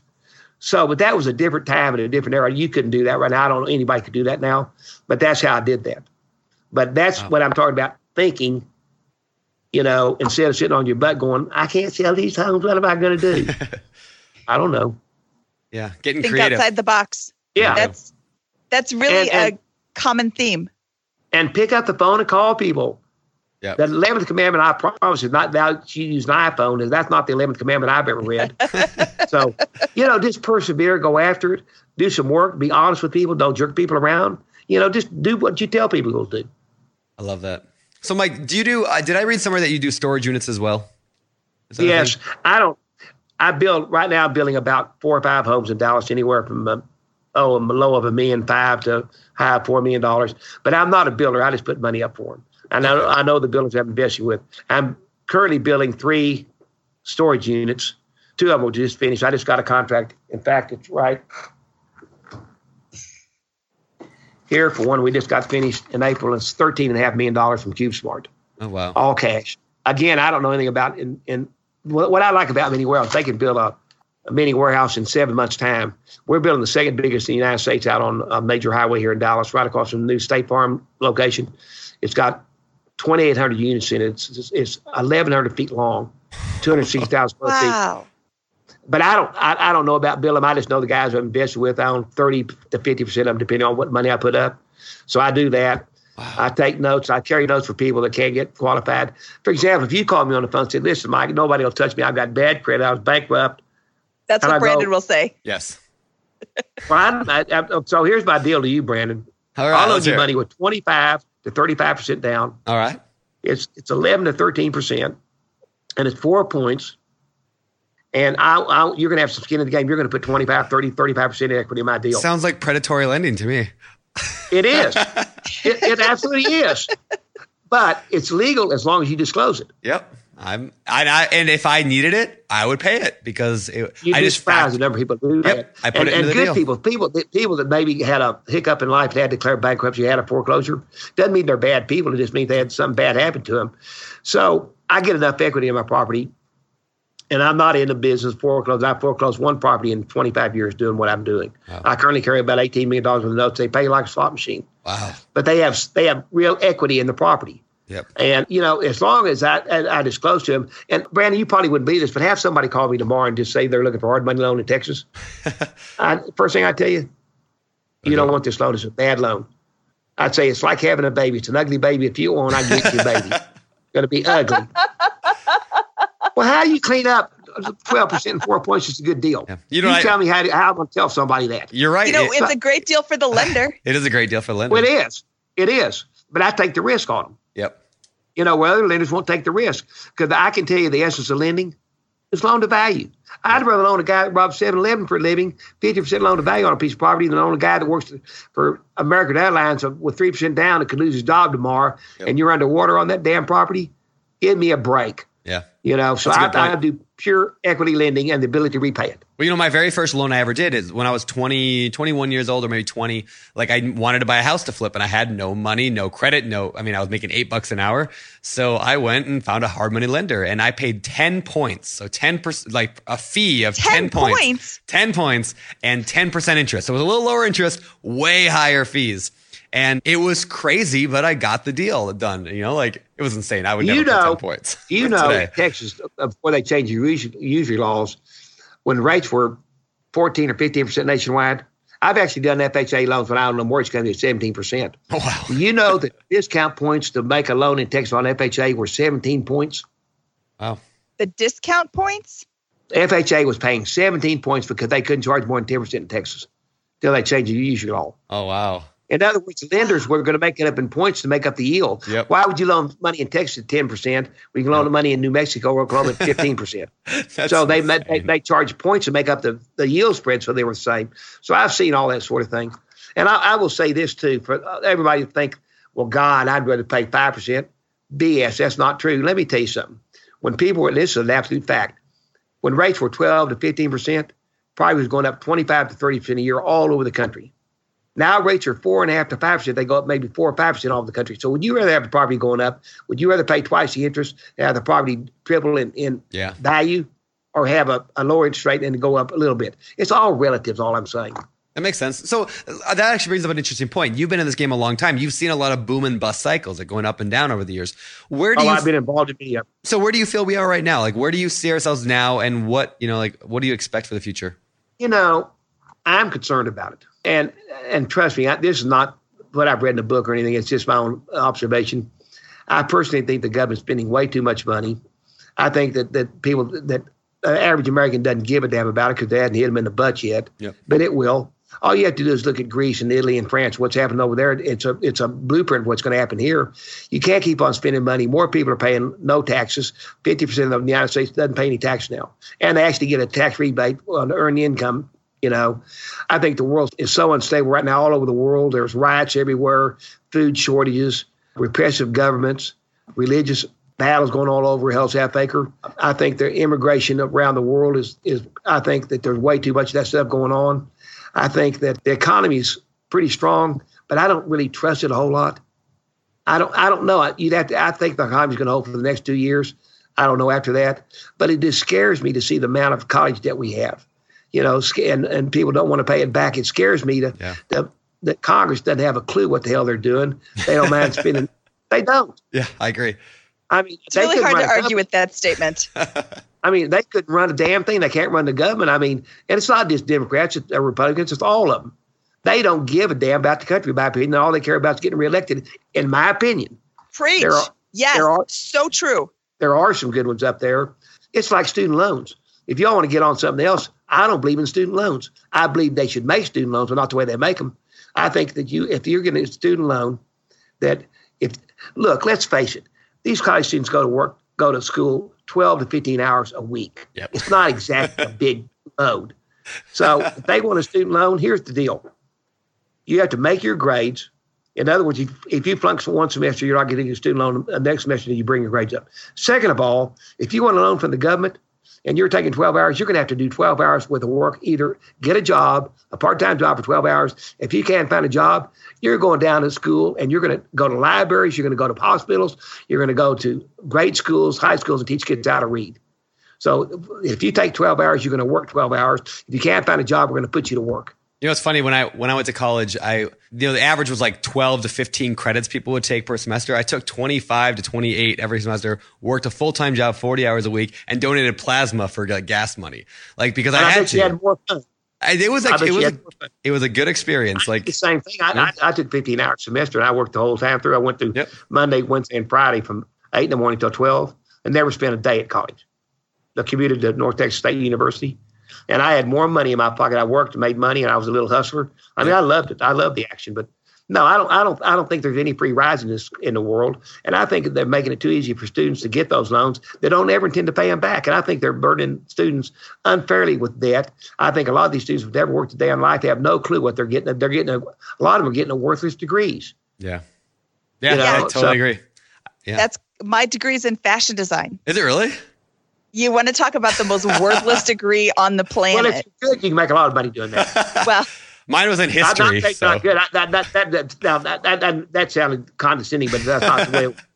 No, no, I didn't take it that way. There's like nine famous fashion designers, and the schools are filled with students, and they're getting student loans, and they're racking up all this debt. Yep. And there's no jobs in the fashion industry. Not to not to be a fashion designer. See, There's why like why don't people tell the kids that? Do, do pe- the kids even care? That's what I wonder about. I know, don't, I I don't- don't. know. I, I think don't- they get this in their head that they're going to be famous and they're going to be amazing. So Well, and I think they're think they're- hearing they're hearing from back kids. Yeah, uh, well, I think they're hearing from their parents, right? So our parents' generation, or you know, like your generation, Mike, like if you went to college, it usually guaranteed a pretty good job because not many people went to college. So now, when I was growing up, my dad's like, "You have to go to college. You have no choice." So I went to college, right? But that's different today. Like I feel like you don't like just because you go to college doesn't guarantee you a job, but people are trained, kids are trained that way from their parents who believe that. And so I I, think it's going to be the next generation that's going to be like, like I'm not going to tell my daughter to go to college. Like Rosie, if she wants to go to college, great. You know, her real estate's going to pay for it. I've already bought her a property that'll pay for it. But like, I hope she doesn't in a way. Like, I'm like, I hope she comes up with something else instead, like an entrepreneur idea or something, you know? I don't know. I- Well, I, in my particular scenario, I got a marketing degree, but it was worthless what I do. yeah. I, I could be doing just what I'm. And in fact, I wasted some. I did waste time in college. I wouldn't say that, but if I had my choice to do it over again, I'd rather spend the time in production. And trust me, uh, you know, I'm, I'm successful, but I've had my ups and downs. I've been busted lots of times in my lifetime. I've always paid the banks back and paid people back, but it takes a lot of luck, a lot of timing, and that sort of thing. So, but you know, I, I it never, it never bothered me if I lost whatever I whatever money I accumulated, I had to start over again. It that has had that ability in myself to know I could always make it, no matter what. I actually think you could open up, a, a, a, say, look, Mike, come up here to, uh, to uh, Colorado and open a snow cone stand. I guarantee it. Within two weeks' time, there'd be a line at that damn snow cone stand. I don't know what I'd do to make, it, but I'd make it work. That's just the way I am. Yep, I agree. I, I like there's certain like people that are going to be successful no matter what, and I don't know, Mike. th- like, man, we could talk forever, but we're at an hour, so I'm going to start transitioning us over to the next segment of our show, which we lovingly refer to as our fire round. fire round. It's time for the fire round.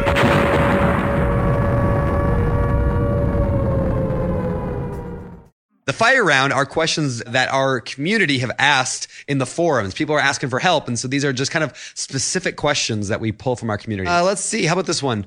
I'm new to real estate investing and I'm wanting to be an unseen owner, meaning I'll be working with a real estate team to find and purchase properties, but I want to turn over the management to somebody else. Is it worth it or doing it? Do I have to manage my properties or can I have a company do it? I would say it depends on the individual. Uh, I do think management companies have a big place in the in the, the managing properties, and they have more facilities. That, for example, they have their ability to run credit on people who want to buy it. They to handle all the problems. But if I were starting out with new, I, I don't think I'd let a management company have it because it's too expensive. Most management companies want eight to ten percent. Yeah. and it's too much to give up if you're a starter now. If you're a newbie in it, if you're a, a seasoned pro and you can afford it, you got the cash flow. It's okay because it's a lot less hassle. I can tell you that. But I think if I were starting out, I would probably manage my own properties, and and for a couple of reasons. Not only because I, I couldn't afford the money, the cost of management, but the other reason I'd want to find out what the hell's going on in the real world. It's like I said a while ago, you know, going to boot camp where they're shooting blanks at you and going to war where they're shooting real bullets is a whole lot different. You know, so I'd rather have the experience of, of managing two or three properties and then maybe turn them over to management company myself. Yep. So a couple of weeks ago, we had a podcast guest who said something like, "Do it once, do everything at least once." Gabe De Silva from episode 259, 258. Eight, I think. We're on 259. yeah. Right. Yes, or maybe that I was think last I think week. that's I think that's a good idea. You know, at least have some experience in it, and that way you know if they're jabbing you or not jabbing you. You know, it's not. I like management companies. I used to own a big one, but from from my perspective, I, I would I'd learn from the ground up. I agree with Mr. De Silva. Okay. right. Yeah, I do too. Uh, right, next one. Okay. My question for you all is if there's a way for me to get started with little money to invest, can anyone who has done this give any insight for me? I have read several forums and books on the subject. However, I am a little apprehensive about getting started with little money invested. I just feel like I would be constantly turned down. How can I combat this feeling? That is a tough question because generally speaking, you're going to have to put some money in, in to make money. However, there are other other avenues, and one of the things that, that Brandon and I were talking about earlier is hard money lending. When he got started, where he paid ten points, Yeah. and he may have he may have not liked it, but it was a way to get started. So a lot of these investment companies that are making these hard money loans charge a higher rate and more points, but they'll do a deal where it's based on the loan to value and based on the repairs you're doing. So you may be able to get in one of those for five or ten percent. Brandon, what's it typically cost to do these days? I don't know. For meaning for Uh, predatory lending. Yeah, I mean I see You, a lot you of can like actually buy a house with no money in it. Correct. Correct. You you probably could if they're with the right lender, but most of them I always see they want a little bit in, into the game, at least ten percent. Yeah, what five or ten percent? Yeah. Yeah. Uh, but there are lenders here in Dallas. I don't know about Colorado or, or where, where you are, Mindy, but they actually uh, will loan you hundred percent if there's enough equity in the property. They think the repairs can be handled, Yeah. and that's the way to get done. It's the expensive way to go, but it's the way to get started. Yep. And Yeah, but, a good but point. if it were me, I'd, I'd look to put more money down, save enough money to put it down, where you can really start getting better rates of interest. Because I think people paying predatory lending give uh, predatory lenders a third to half of their profit. Is what I think. Yeah. There's been in actually Yeah. interest. there's been several flips that I've done where at the end of the flip I look at it and go, I made less money than my lender did. and I'm like, I'm in the wrong Right. business. That, that's that's my that's my issue with. Although I would, if that was my only alternative.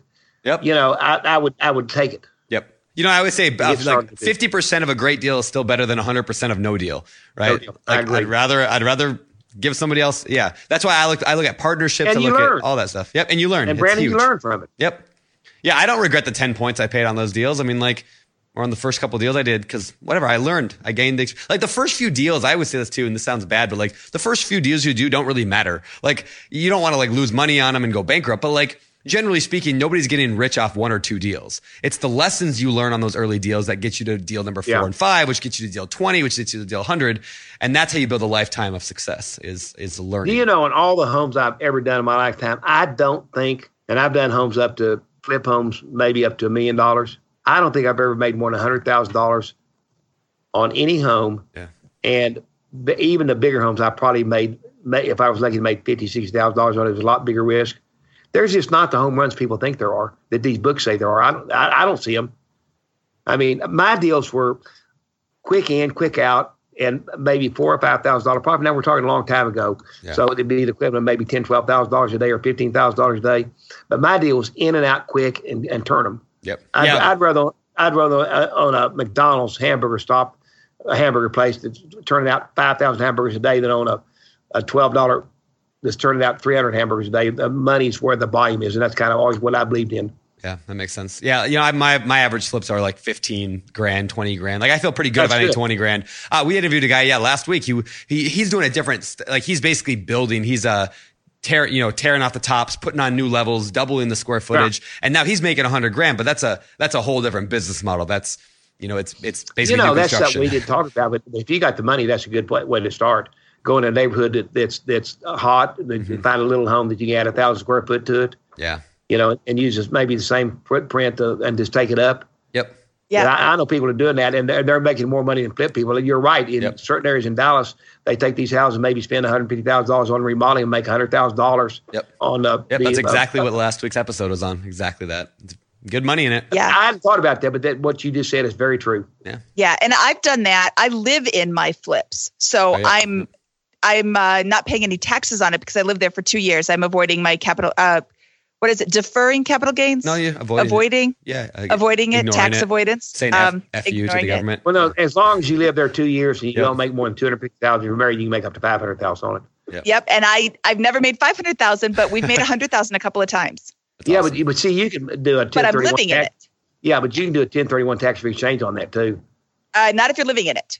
I'm You doing can't. the Section 121. No, you, to be a 1031, you have to have purchased it with the intention of making it a an investment. oh, look at you, Mindy. And oh, well, but wait a second. Would a live-in flip be an investment?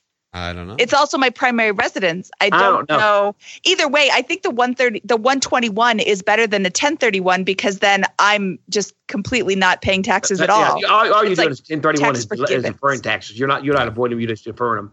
Yeah, Yeah, I'd I'm- rather avoid them right. than defer them. Good point. yeah, I'm doing Good my point. first 1031 right now, and it's uh, it's it's fun. It's good. I got Tell, my properties tell Mike how uh, how far in advance you got that property under contract, Brandon. like four. You know how they give you 45 days? I got the I got my property four hours before my You deadline. have to nominate 45 days. yeah, no, nominate. Yeah, so I nominated four hours before. I got it under contract four hours before before the deadline. So I made it, but you know I went down to the did, wire. you, but did you, did you overpay to make the deadline though? I did not overpay. I actually think I got a pretty good deal. Good. Good yeah, for you. But Good for you. It, there, that's the danger of a 1031 is it's very easy to overpay because you're scared and you're Yeah, because you're trying to get the money out of the 1031 exchange, and you only got. And what do you? They have six days to close or nine days to close after the 45 yeah, day nomination. yeah, it's a bunch. Of, I think it's I think it'd be 180 days total. I can't I don't. remember. I don't remember. I think it's 180 days total. yeah, I think so. Yeah. Cool. I, don't, I don't remember. I haven't done them for a long time. Yeah. All right. What's your next All question? right, number three. I'm scared and I'm in paralysis by analysis. I can't seem to pull the trigger. What can help me move forward? Load the gun with real bullets. Can you? Ex- I mean, who in the hell can answer a question like that? If you're scared, you don't need to be in this game because this is not. It, it doesn't take a lot of guts, it, but it, it takes a little bravery at times Yeah. and a little leap of faith. And if, if you're really concerned that much, I'd stay out of it. I really would. okay. Yeah, I you know, mean, that's I- a really good point. Yeah, I, if you're if you're too afraid to do it, like then don't do it. There's lots of ways to make money in the world. You know, find Yeah, Yeah, something you, you're you're gonna, you know, it, it's wor- like if you're worried about everything, eliminate the things that worry you. I don't know what. Look, you probably don't believe this about me. If this if this boss were on fire right now, we'd finish this conversation. I'd walk out. I wouldn't run out here. I totally I believe that. Screw it. I mean, what the hell? Yeah, you don't I strike mean, me as a guy who is afraid very often, Mike. I don't know. You don't. Well, I don't. You know, I lose my share. Of, look, I do a lot of different. I do four or five major deals a month, and I hit on most of. it. But the ones I lose on, I lose. I, I, I can lose a substantial amount of money. But it doesn't bother me because it's it's the nature of the beast. So if I played the game, you can't play with scared money. You really can't. It's like playing poker or uh, anything you play with. If you're playing with scared money, you're scared to lose it. You shouldn't be playing the game. So Very good. I've never been scared to do anything in my life, and every I've never gone into a deal that I thought was going to be bad, or I wouldn't have gone into it. But I've been in plenty of deals that went bad because I didn't do my homework. I was in, in bed with crooks, or missed a market, or just plain stupid. I don't know which of the four, but it was what it fall- fall in some of those categories. There you go. All right, Mindy. Last one of the fire round. You take it. Okay, Mike, are there any rules of thumb you use to determine if you should buy a property? Well, if it makes sense and you got the money and can get the financing, why wouldn't you buy it? It's got to Well, make what- sense. How does it make sense? Well, it has to make a profit, either cash flow, appreciation, or flipping the house and making a profit. Is there a number? Is there a number that you would like? You you want to make this much cash flow or this much profit? Like, is there minimums that you have in your head? on rental on rental property, no, it's not. I I, I bought some houses that were in better neighborhoods that actually lost money on rental, but I made it up on appreciation because I'd rather have a house. It, it, it goes up ten or twelve percent a year, and so you pay three hundred thousand dollars for it. It's going up thirty five, forty thousand dollars $40,000 a year. So you hold it and moves, say five thousand dollars cash flow. You still got a seventy five to eighty thousand dollar cushion it to sell it. That doesn't mean that's what you're going to make from it because you got expenses and all that crap. You got to pay realtors, but. uh and then from a cash flow point of view, if again, if, if I were going purely for cash flow, I'd buy less expensive homes because they rent for a lot more dollars than you can get for a more expensive homes. But there, there was what talking about the, earlier in the show. You've got to define what your goals are. If your goals are appreciation and retirement, it's one thing you're doing. If they're cash flow, it's another thing you're doing because you're buying a totally different type of property. If it's for retirement and and and get them paid off quick, as versus cash flow where you're looking for cash to live on or to reinvest and that sort of thing. That's a, that demands, and that's why I say, uh, starting out with a goal. If you're an obvious investor, is imperative you sit down and figure out what your goal is. You can't, for example, you can't go for appreciation, you can't go for rental i- income, and you can't go for flips all at the same time. You need to narrow your field, what you're going to specialize in, and do it well. I'm not saying you can't do all three of them because I've done all three of them, but it's not it's not easy to do. So just define what you're trying to do, in, in, in my opinion. I like it. I like it. All right, moving I on love it.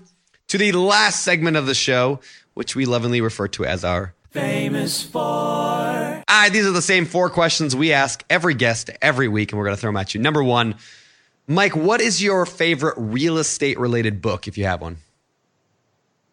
I don't have one. All right. Uh, what about your I, like? I don't have one. Yeah, good, Uh, good Rich Dad luck. Poor Dad was uh, Rich Dad Poor Dad was a pretty good book. All right, but yeah. I don't I don't believe a lot of stuff they say in those books because it, it it's fine in theory, Yep.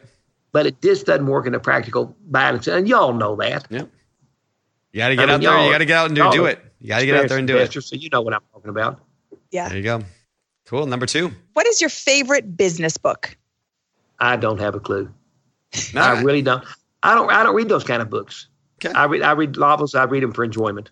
Well, how about this then? What's your favorite? What's your favorite? Just what, what have you been reading lately? Like, what's your what's your something that you've read? It could be book, a resource, magazine, whatever. What do you what have you been reading? Oh, I like. I like James Patterson. I like Robert Ludlum. I like. Uh, you know, novels like that.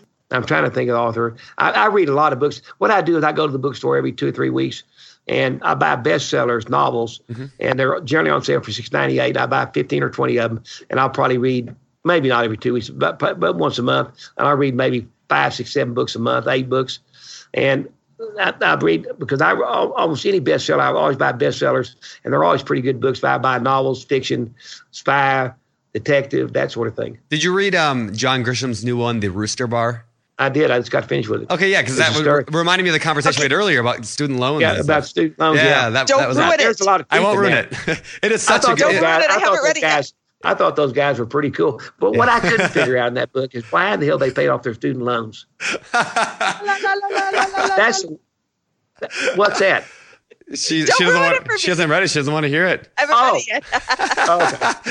No, My I, I'll said just take off my headphones. that's funny. You guys talk. no, No, you're that's kind of book I. That's kind of book I read in, in two days' time. Yeah, I, I did too. Actually, fun. it is fun. Yeah, I that was probably my Have fa- read, favorite. Have you ever read, Stuart Woods books? Which ones? Stuart Woods. Uh-uh. He's he's good. I'll Tom it out. Clancy's good. Yeah. Pick up some Stuart Woods books. His he, All right. he writes about a character named Stone Barrington, a, a New York attorney. They're really good books. They're fun, fast, and easy to read. Cool. I'll check it out. All Okay. right. Well, good deal. Um, question. next one, Mindy. What are your hobbies, Mike? Playing cards, traveling, spending time what with kind my of cards? blackjack and poker. And then I like to play. Uh, I used to be a really good bridge player. I, I love to play bridge, but there's not many people around that, that can play worth a damn that I know. I'm But- learning. Are you? I like to travel. I'm do you- learning. It is a tough game. There's a lot of rules. It's the only game I could sit down and play bridge 24 7 and not ever bet a dime on. It's the only game I could play without money because it's brain against brain. it's cool. cunning against cunning. Well, Mike, you're gonna, have, you're gonna have to cool teach me someday. I'm gonna come down to down to your area. Where are you in Dallas? You're in, yeah, We're gonna in Dallas, some call me either one, either, either one of y'all. I'd love to That's awesome. entertain you. And where do you travel to? Where's your favorite place in the world to go? Be like, my favorite place is China. Oh, never been. I like that. It's uh, action. Everybody's on the hustle. Everybody. I mean, when I was over there, they called me a street peddler's delight because I love screwing with those people.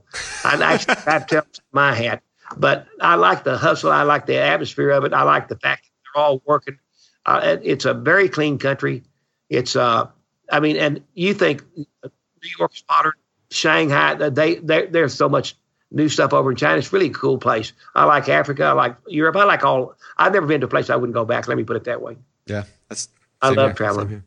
All right, my last question of the day, Mike. What do you believe sets apart the successful investors out there from all those who give up or they fail or they just never get started? They never pull the trigger. What separates the successful ones? I'd say one word: perseverance. Not ever giving up. If you have a setback, just pick yourself up and charge again. Keep on charging because you'll eventually break the break the barrier. But if you if you have a bad experience starting out with, don't let that because a lot of fortunes in the United States, I would bet more fortunes have been made through real estate than any other thing. I don't know that to be a fact, but I would bet that. So just don't give up. I mean, you, you just and just because you get busted once or twice, that doesn't mean you should give up on it. So I'd say perseverance and keep on charging. Very cool. Very cool. Well, that's awesome. That's a great answer, Mike. Uh, where can people find out more about you? I don't know. They can they can listen to the podcast again. what you're Well, not you're a- not on Twitter? Come on, Mike. Uh, I Hold on, I've I'm- got this. No, no, just go to RelianceMortgage.com in Texas. What is it? And that's Reliance, R E L I A N C, mortgagecompany.com. Reliance Mortgage. RelianceMortgage.com. Right, and I only do loans in Texas because when uh, somebody else put, mentioned me on the podcast, I was getting calls from all over the country, and I don't mind taking them out. I, you can call me, I'll give you advice in that area, but I can't make loans in in, Yep. in, you know, the state of Texas. No, Okay. So good to know. I primarily deal in Texas. And according to Cody, you also are Reliance Mortgage on Facebook and Reliance Mortgage on Twitter. Oh, you Oh, are on Twitter. They, they, You they are on. Twitter. My, my kids do that for me. nice, nice. My loyal, my loyal kids. That's awesome. Well, Mike, thank you so much. This has been super, super. I like y'all's Oh, attitude. I will say this Well, you. because you, you you both know what you're talking about, which is refreshing. Well, Oh, well, Mindy. Mindy does. I make, I make, Yeah, I make Brandon's it up. only nine. Uh, Yeah, well, I don't care, but uh, y'all are very good at what you do. I appreciate it. well, thank you, Mike. We'll see you definitely All right. around soon. All right, Merry Christmas, guys. Hey, you too. Okay. Merry Christmas, Mike. Bye bye. Bye. All right, big thanks to Mike. That was awesome, man. I'm glad you you pushed me to get Mike on the show, Mindy. You've been telling me about him for a while. That, that was fun. I love Mike. And Tim Shiner sent him our way. I love Tim Shiner too. Yes. Tim is just a really great guy. He also introduced us to Josh Randall from episode 242. Mm, Tim is just Uh, a, from- a little networker, isn't he? Apparently, Tim knows everybody. Apparently. Now that was a good show. I, I love like just hearing the perspective from people who have not. I mean, like, like I'm gonna be honest. Like, I've only been investing now for ten years. Like, that sounds like a long time in my head, but in reality, what have I seen? Like one up and one down in the market cycle. This guy's probably seen like twenty of them, right? Like, I just I love that perspective of like the the big picture of like what real estate looks like over a lifetime, not just you know an up and down. So Well, and I like the basic information that he gives that you know you might not hear because you're trying to do all these new strategies. Uh, what did he say? Uh, call them. Keep calling them. Yeah. He called that that woman Evelyn yeah. every single Friday. yep. Perseverance. Yep. His answer to the uh, to the Famous question: four? How do Yeah. you? Yeah, the famous four. Yeah. What's that part? Perseverance. Yeah, Yep. you know what? That's how you do it. That's how You, you, do it. just keep pushing through. I love it. Very, very cool. Yeah, and very neat strategy with the calling people. You know, just to, to give one little quick tip here at the end. Quick tip. Uh, and I say this a lot of times on these webinars that we do every week, where I'll suggest like go to Craigslist. I mean, like he's not going to know what Craigslist is, I doubt. But like if you go to Craigslist and like go to the rental section and find some of these houses that are for rent. I mean, the landlords that are on, like the mom and pop landlords that are listing their properties for rent, like they give you their phone number in the ad. Like, could life get any easier? Like, leads get any easier? And put them in your little, what did he say, red notebook, yellow notebook, whatever he had. And then every Friday, why don't you call that landlord and just say, hey, just want to know if you're interested in selling yet, right? Build, or, or even, even if you didn't do it every week, what if you did it every month? What if you just built relationships? I mean, if you had a hundred, think of this way, if you had a hundred people on your list that were landlords in your area, how many of them every year might want to sell their property? Maybe 10%, maybe 20%, right? Like people sell all the time. So if you're the guy that consistently month after month contacts those people, you know, you're going to be the guy that go do because you're going to build relationships. They're going to want to sell to you because you've been persistent. So anyway, a little quick tip for you there. And did you did you hear him say it doesn't cause cancer to pick up the phone and call them? it could actually with cell It- phones, well- but you know, Not on his cell phone. He's yeah, not on his flip phone. Yeah, I was gonna say he's got like the old like rotary on the wall. It's like spinning the dial around. Yes, Yeah. with the giant cord. Yes, running. Um, yeah. I remember like So, that's one of my earliest memories when my mom like taking like the 90 foot cord through like every room of the house, you know, like to get away from the Yes. kids yelling. Yeah. Anyway. All right, let's get out of here, Mindy. Okay, Brandon, thanks for letting me step into Josh's shoes. I appreciate it. Should be fun. We should have Josh. It was fun, and we should have Josh back next week, I think. So, Uh, uh, yes, we will have Josh back next week. Good. All right. Well, thank you guys so much for being a part of the Bigger Pockets podcast this week and listening to us ramble for an hour and a half with a really, really smart old investor.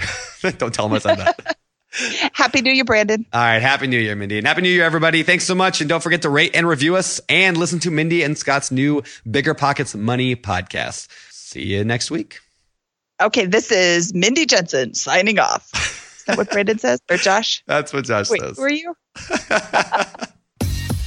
You're listening to Bigger Pockets Radio, simplifying real estate for investors large and small. If you're here looking to learn about real estate investing without all the hype, you're in the right place. Be sure to join the millions of others who have benefited from biggerpockets.com, your home for real estate investing online. The market is changing, and finding your way can be tricky. Rates shift, headlines whirl, but your goal hasn't changed. You want financial freedom. And the best investors know it's not about timing the market, it's about time in the market. If you're ready to get into the real estate investing game or take your game to the next level, finding an investor friendly agent is your next step. With BiggerPockets Agent Finder, you can find the right agent in minutes. Just head to biggerpockets.com slash deals and enter a few details about what and where you want to buy, and bam! Instantly match with an investor friendly agent who fits the bill. These local market experts can help you navigate the neighborhoods, analyze the numbers, and take action with confidence once and for all. This free resource is only available at biggerpockets.com slash deals. Get an agent, get the deal, and get closer to financial freedom at biggerpockets.com slash deals. That's biggerpockets.com slash deals to find your investor friendly agent today. The content of this podcast is for informational purposes only. Past performance is not indicative of future results, and all host and participant opinions are their own. Investment in any asset, real estate included, involves risk. Use your best judgment and consult with qualified advisors before investing. Only risk capital you can afford to lose. Bigger Pockets LLC disclaims all liability for direct, indirect, consequential, or other damages arising from reliance upon information presented in this podcast.